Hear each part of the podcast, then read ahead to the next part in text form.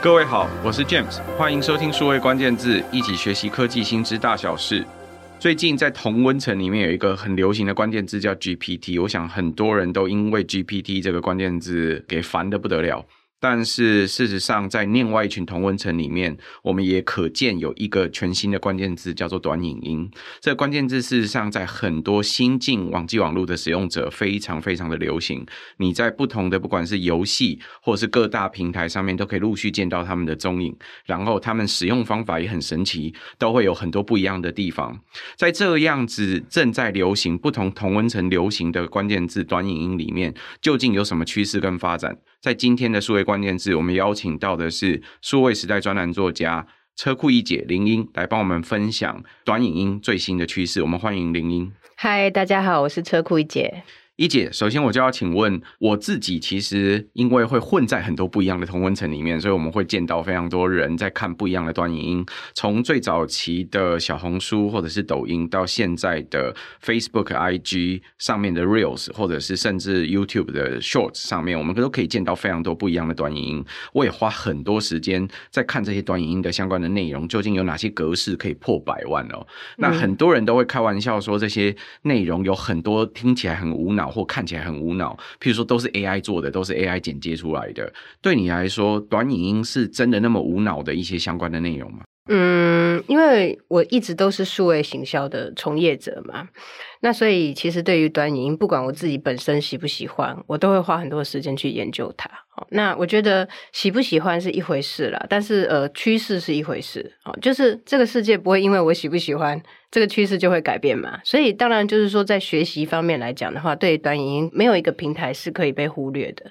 那当然，现在很多人都会觉得说，我看了 TikTok 就是无脑。啊，这个很很容易，就是用一种非常贬低的这种看法来看这个青少年。好，就是说，哎，大家都在看短短影音，短影音造成这个好像很弱智啊，会退化啦等等的这些问题哈。当然我，我我是觉得说，这个无论如何哈，就是我不知道现在政府对于短影音，特别是外来的哦，可能中资啊，或者是其他的这样的这个看法。到底是怎么样子？但是我认为，就是其实这个跟呃整个世界的趋势没有什么关系。好，特别是刚刚 James 提到说，我们其实各大平台哈都在搞短影音。那我讲明白一点，就是其实是连 UI 都跟 TikTok 一模一样。那为什么会一模一样？这一模一样就是一种很奇怪的状况嘛。就是说我明明 Meta 那么大，我明明 Instagram 这么大。但是我却去用出一个跟 TikTok 一模一样的短影音界面，那这个到底是怎么一回事？那必然藏有什么猫腻嘛？好，我们就可以来多研究一下它到底是怎么一回事。那甚至它其实有非常多隐藏的，好，可能未来的一个爆点会改变我们的生活。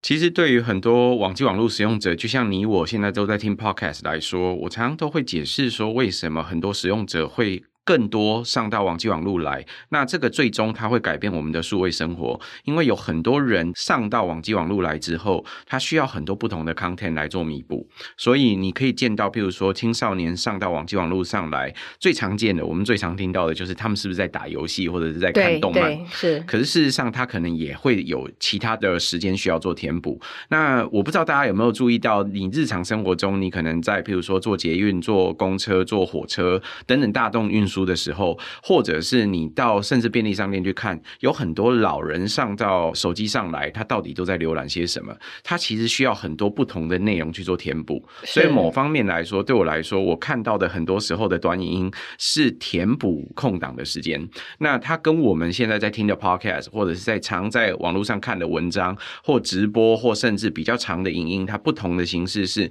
它不需要很长的时间，它用很短的时间就可以陆续去做弥补。所以你可。可见非常多人在靠这种内容，他在填补他的网络时间。所以我刚刚会开玩笑说，我们在不同的同温层里面看到他们正在有不一样的行为模式出现。无论他是在小红书、在 TikTok、在 IG、在 Facebook，甚至在 YouTube 上面，他在看这些短影音的这些时间，事实上他都在填补他的上网的空间的时间。那所以这时候就会说啊，是不是这些平台他们在填这些时间的时候，会有一些不同的演算法或流量红利呢？我在呃去年到今年的路上，陆续看到非常多朋友在上到这些网络来的时候，看的相关的内容，可能事实上是大量从抖音或小红书搬到 IG、Facebook、嗯、甚至 YouTube 上面来的时间。那我就发现一件事，这好像有流量红利诶，因为对很多台湾现在相关做内容的人来说，他因为还没有填补上，嗯，可是平台又需要这些相关的内容，最后就会有很多搬家公司去搬很多不同的内容到这些平台上来。所以一姐，我第二个问题就想要问你，对于这些社群平台说，像台湾来说最流行的好了，是 Meta 底下的 Facebook、IG 或者是 YouTube 的这个 Short 的相关的那些内容来说，大家都在推短影音，为什么？他们真的有流量红利吗？又哪些平台对台湾来说是最吸引人的？嗯，我想这个基础上面的一个问题就是说哈，当然当你是 Meta 或者是 YouTube 的时候，你会担心说现在目前的内容衔接不到这个 Z 世代以后的。这个使用行为，哈，如果今天我是 Meta，我会发现说，如果今天年轻人都不来用 Meta。然后呢，现在剩下的都是我们这些可能二零零九年以后进场的这一票人哈。其实说实在话，脸书的进场高峰就是在二零零九到二零一一。按照现在的说法，我们都叫网络上的中年人。对，是我们本来就中年人呐，不是我们这样。但我就是说，已经进场了这么十几年了哈。那当然他会发现说，趋势上来说，进场最多的还是 TikTok 或者是呃 IG 这些短影音的重度使用者的这些世代。那如果今天是以 Meta 的角度，会以 YouTube 的角度，他会觉得说，我需要能够囊括这一些新的使用者。对，那其实重点就是说，当然新的使用者他也有新的消费嘛，好，那他会有眼球要看广告，所以他当然就会想说，哦，我们赶快发展端影音，来把这些可能因为假设 TikTok 这个共同敌人。好，这流失的这些流量再把它抓回来。那当然有一个问题，就是说不是我今天很大，我就可以把短影音做得起来。所以现在其实普遍的这几个平台都有短影音内容不足的问题。好，那短影音内容不足怎么办呢？其实就会有很多这个流量红利的空间嘛。哈，那当然最快就是有一些人会把一些这个呃 TikTok 上面的哦，我们说大陆的抖音上面的那个内容直接放到。这个 Meta 或者放到 IG 上面，尤其当它的文化或语言几乎长一样的时候，它就有办法用一样格式的设定去快速做测试。是，所以我们其实有时候呃，在这个呃 Meta 或 IG 上面看到那内容还蛮乐色的，哈，就是你可能会感觉到说有一些就是非常 say 好的短剧，哈，就是我们现在台湾的这个喜剧其实已经不放什么。罐头笑声了嘛？那你有时候还是会看到那种罐头笑声的那些喜剧，或者是说呢，怎么样子做出一道菜哦？那个菜其实做出来，你也会觉得说，这真的好吃吗？看起来就是非常的不好吃哈。那这种我们觉得非常品质非常低的这个短影音，其实是在于说，其实这些平台都推得很快，但是它的短影音的内容生产其实是不足的啊，所以他一直想办法鼓励现在现有的创作者哈，去创造短影音。那甚至就是说，现在其实，在我的手机，我算是 Meta 的呃一个非常 pioneer 白老鼠的账号啊，就是我不知道他用什么方法去选我来做这个白老鼠的账号，但是我常常会看到一些奇怪的格式出来啊，包含 Reels 刚出来的时候，哦，我就很不习惯，我觉得我这个界面到底是在 TikTok 还是在 Meta？哦，你把它打开来一直滑，你就觉得根本就是 TikTok 嘛。哦，但是就是他们为什么要这样子做？就是因为其实他们想要去承接我刚刚讲的，就是 Z 世代以后的使用。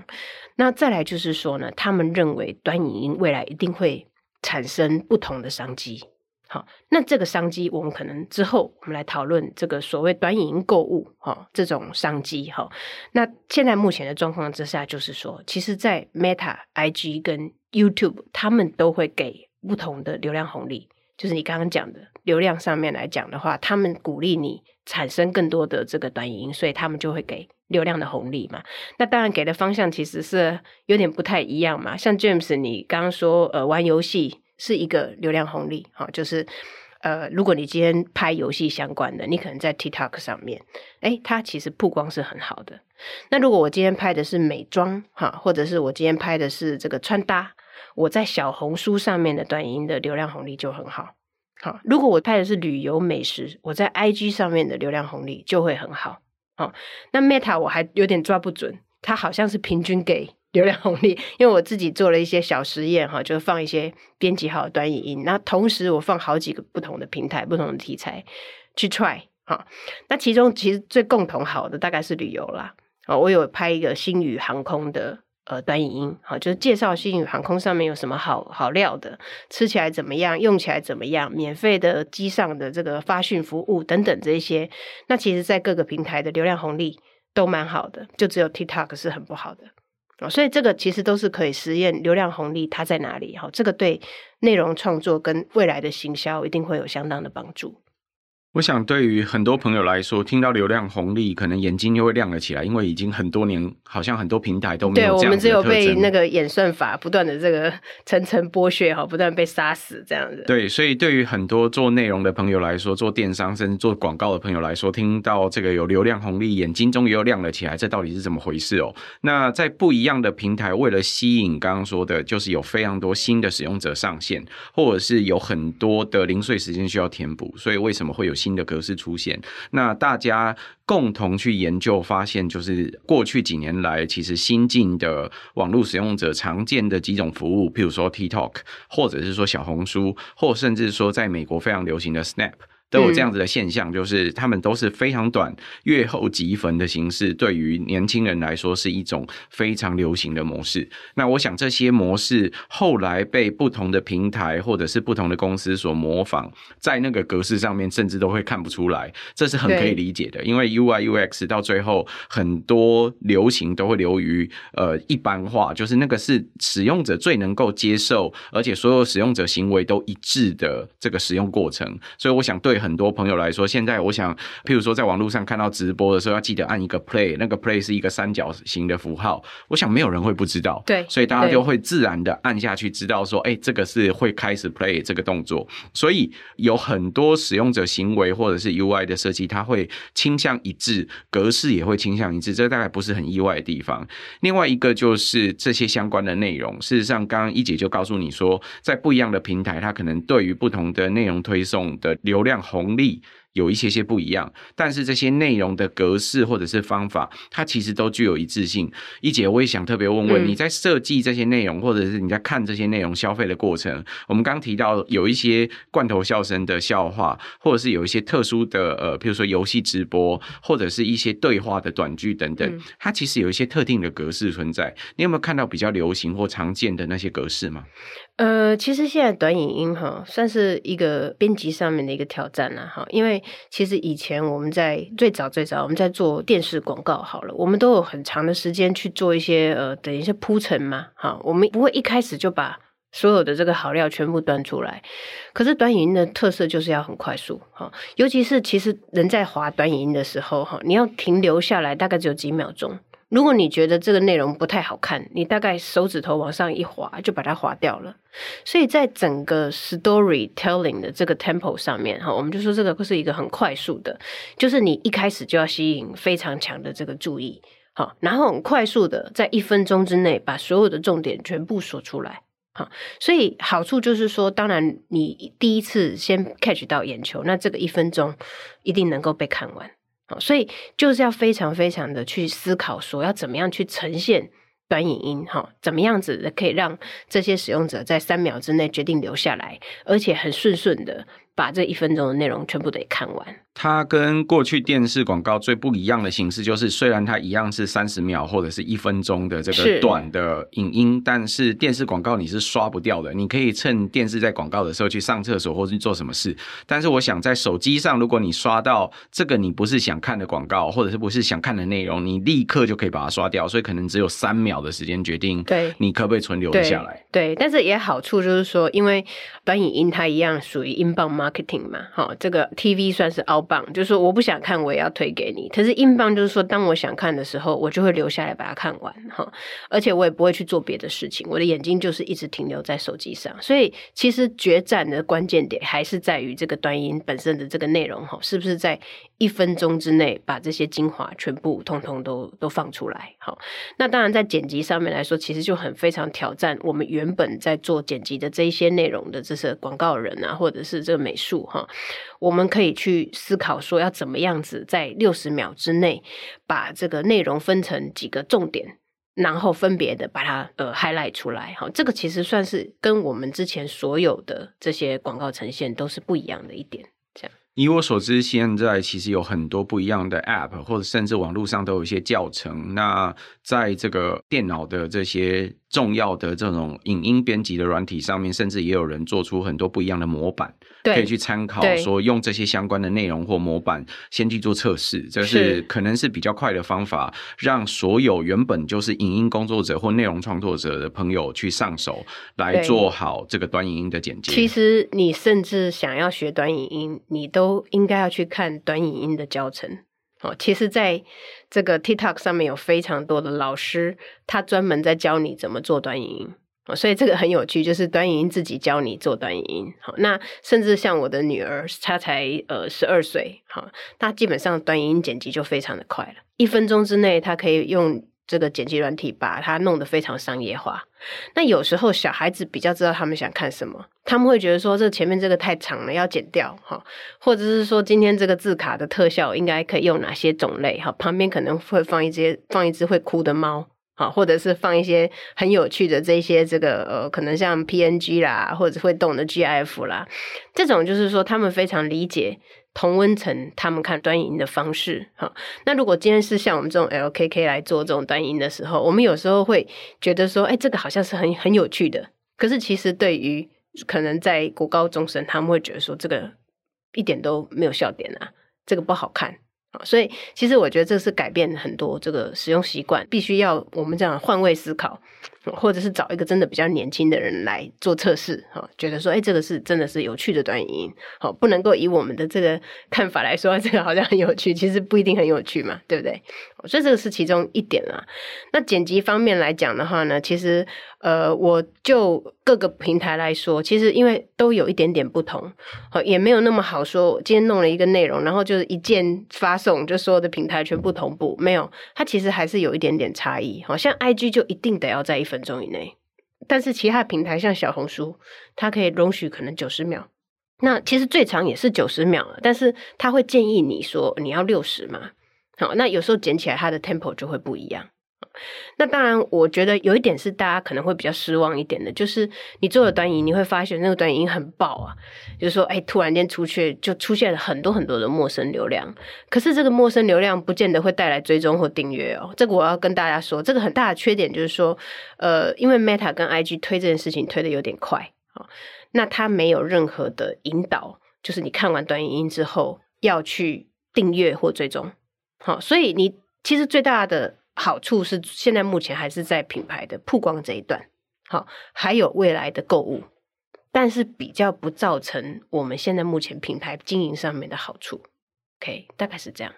对大家来说，事实上，短影音的内容制作的过程可能跟过去的想象都不太一样。嗯、所以刚刚一姐提醒大家说，事实上你可能可以向年轻人学。他跟我们最大的不一样是，当他出生的时候，手机已经发生了，已经出现了，是，而且行动网络已经普及了。所以他看到的世界跟我们天生，像我，譬如说我自身的经验是，我在高中的时候开始碰到网际网络，那个世界已经不一样了。就是整体来说，他们所见到的世界，就像对于很多。多年轻人来说，default 就是有搜寻引擎这个工具，而且搜寻引擎的长期的巨人或冠军可能就是 Google，所以对他来说，这是一个已经知道的事情，他是已知用火，对他来说，这个行为或者是模式都是很正常的过程，更别提说制作这些相关的内容所要用到的工具，或者是究竟流量密码可能是什么？对，比如说刚刚提到的一些会动的图啦，或者是放只猫啦等等，他们说话的方式，tagging 人的方式。或者是互动的方法，跟过去我们的想象可能会有一点点落差。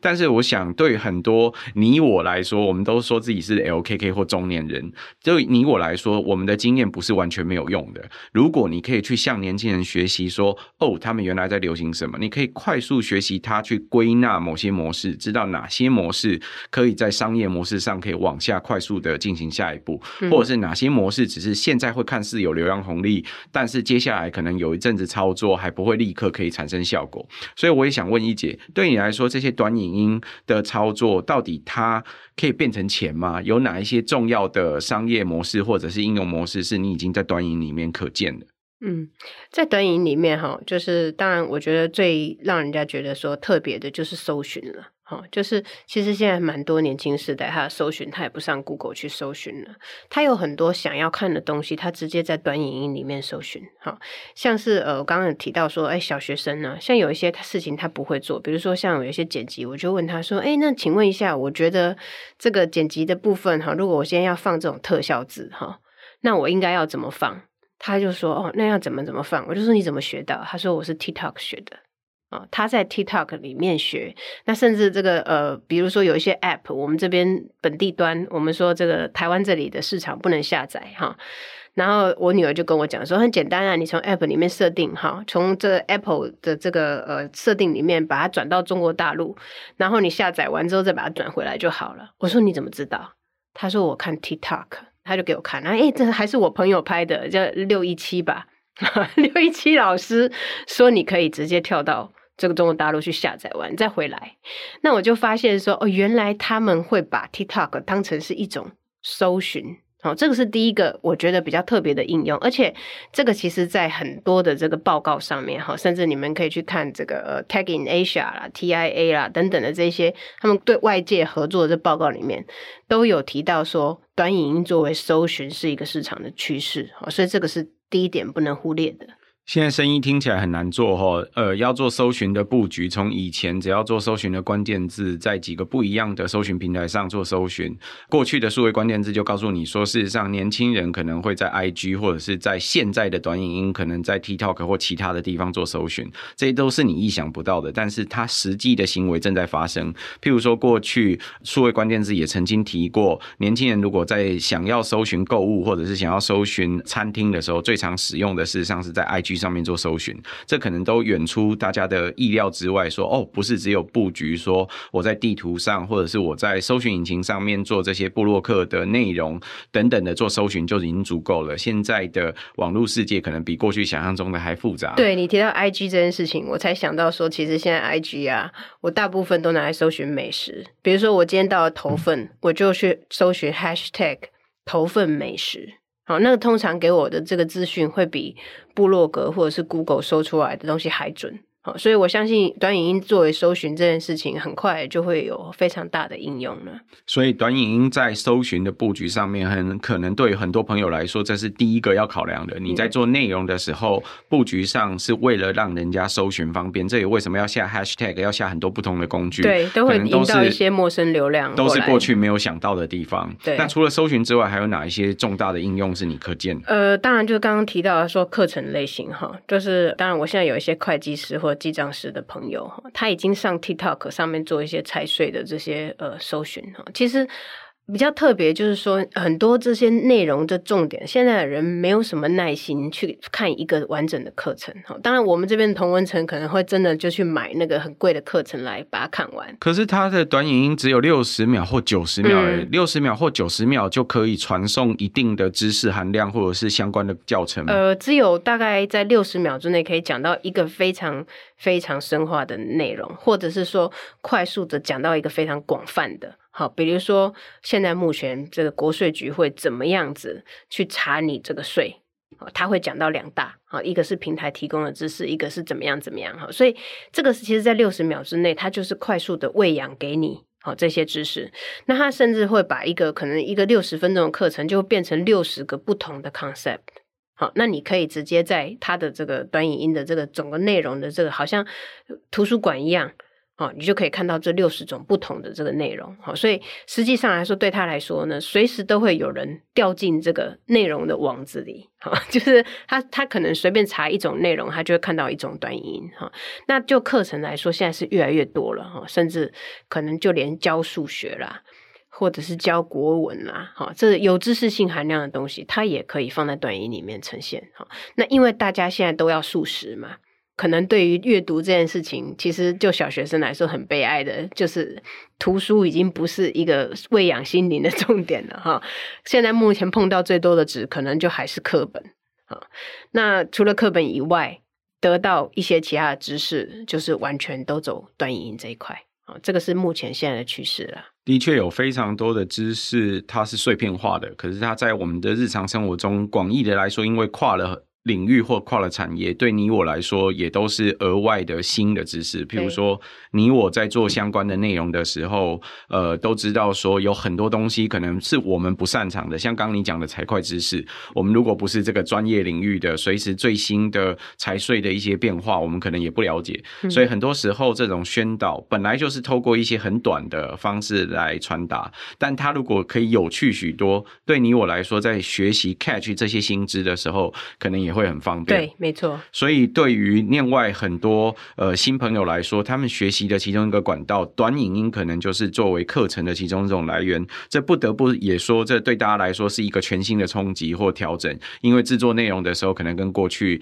也很不一样。嗯。除了这几个领域之外，刚刚我们其实一直没有谈到一个重点，是短影音里面事实上可以做购物，而且从一姐的经验里面，其实也看到了，不管是国际或者是很多不同。不同的操作上面都有朋友开始在短影音上面做购物的相关的操作了吗？对，基本上来说，其实短影音的部分，在我之前做网红的这个相关的产业的时候呢，我会发现有非常非常多的品牌哈，他现在开始要求呃网红做一些短影音。那当然，这个短影音本身哈，第一个现在目前的应用就是广告投放嘛，啊。短影音这个部分呢，除了他自己呃拿来做品牌的这个曝光以外，他还可以哈继续就这个短影音来下这个网红的这些广告受众啊。那当然有一些网红，他比如说他本来就是做美妆，他本来就是做穿搭，或者是本来就是做美食，他的分众效果本来就很好。所以，当他有短影音的时候呢，其实，在下广告方面来讲的话，是相得益彰哈。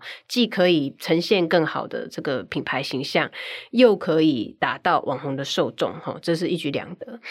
那如果说今天再往后面来看的话，就是这个短影音本身，它还可以放在官网做商品介绍哈。我们现在其实有一点发现说，今天不管是在什么平台上面卖东西哈，前面可能很多商品不是放第一张图。是放短影音，好，放短影音可以让人家知道说这个产品的使用情境是什么，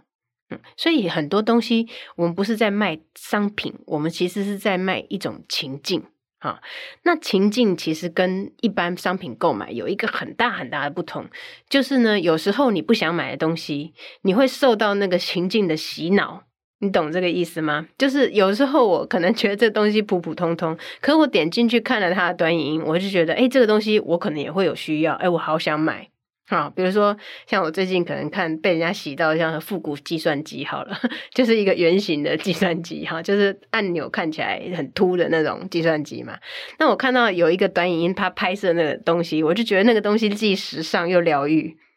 但是其实你真的说，作为计算机，它其实是蛮烂的，它也没有太阳能，那它计算的这个能力也很差。好，但是你看到之后，你就会觉得说，哇，这个好像放在办公桌上，好像很潮诶，好像很棒诶，我就有点想买了。好，那当然就是说，回归来说，这短影音购物哈，就是一个比较偏非理性的购物。好，就是今天它是一种冲动购物，它有点像电视购物。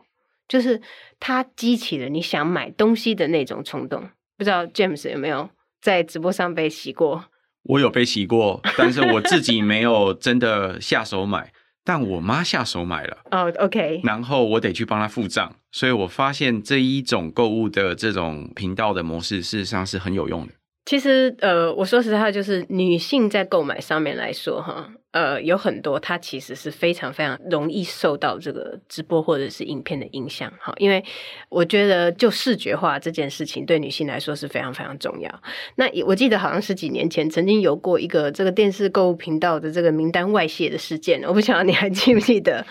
就是呢，其实那时候，呃，网络上就有人在把这个受众丢出去，哈，那那时候我非常。这个无聊的把它下载下来看哈，里面有四万笔都是女性。好，那我非常非常觉得有趣，就是说，当然女性占九十五趴啦，有五趴的人就是男性。男性买什么呢？买那个什么行车记录器之类的这些跟汽车相关的东西。那女性呢，其实买很多呃内衣啦，哈，或者是呃瘦身呐。好，或者是呃，看起来石墨烯的裤子，哎，对对对，服装哈，就是可能三件一千元哈，就是它其实原价可能是三九九九，但是它讲到后面可能三件就变成九九九哈，这种就是非常冲动型购买的。那我甚至在里面发现，这九十五趴的女性里面哦，大概有十五到二十趴她看起来那个名字就是有年纪的，好，比如说冠夫姓的。或者是名字可能叫比较 LKK 的这个秀霞啦、秀珠啦，这种某一个不同年代的流行的名字，的名字，对，所以可以看得出来说说电视购物所吸引的，可能就是 James 妈妈这种哈，打开电视之后 可能就会很想买这种。但是你反过来看，其实短影音吸引的是谁？短影音吸引的就是这些利用碎片化时间在划手机。哈，晚上睡觉前在划手机，哈，那青少年到这个青白领都有，哈，那所以当然就成长性来说，端云购物的成长，哈，其实是非常非常可以预期的。那对你来说，呃，既然那么多不同的朋友在碎片化的时间都会逐渐的吸引到这些平台上来，平台也希望用流量等等不同的推送方式把短影音推送给他们。哪一些朋友，就是对我们的听众来说，应该特别赶快注意短影音的这个市场正在崛起。还有另外一件事情，就是这个短影音除了对台湾接下来的市场里面可能会有影响之外，你有看到国际市场有哪几个地方正在流行这些短影音吗？嗯呃，讲到这个，我就非常非常的推荐哈，去年 TikTok 跟这个 BCG 就是 Boston Consulting Group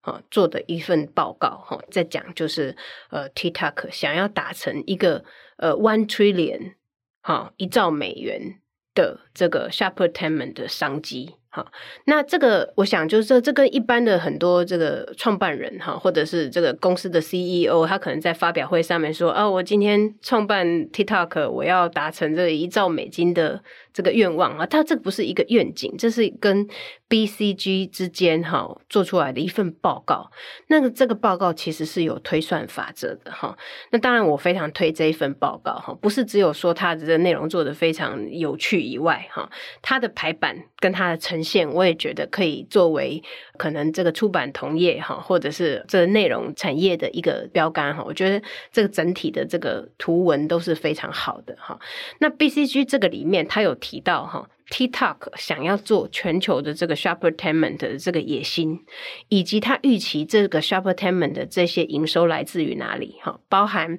可能第一名哈是印尼，好，那印尼很妙，就是说可能一开了之后呢，其实在很多这个店家都是非常有感的，因为 TikTok 原本在印尼的流量就非常的大。好，所以作为东南亚这个人口最高的这个国家，再加上他们整体来说，他们也没有少子化问题，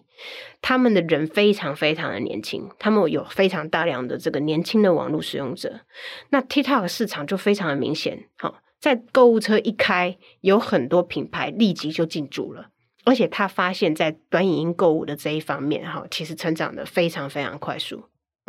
那这个里面呢，大概他有去预期说，大概有二十六 percent 在二零二五年的哈整个 TikTok 的 Shop Shoppertainment 的 GMV 哈，就是我们大陆喜欢说流水。那这个 GMV 里面大概有呃二十六趴是来自于印尼这个大市场，好，再来就是呃日本，好，还有南韩，好，日本跟南韩各占二十二 percent，好，所以其实光是这三个国家哈，就大概吃的差不多饱了。好，再来呢，有十二趴来自于泰国，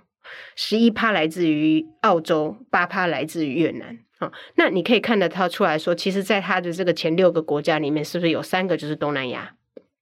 第一个就是印尼嘛，好，再来泰国跟越南，哈，这些都是有人口红利、非常年轻使用者的地方，哈，那所以当然我，我我之前也有一件事情让我就非常的惊吓，就是我的这个泰国的朋友，我跟泰国有很深的关系嘛，我泰国的朋友呢，在呃 TikTok 上面卖面包，哈，那他卖的面包是很贵的面包，大概新台币三百五十元一颗，哦，大面包，三百五十块一颗，对，有点你可以想就是五宝村的那种。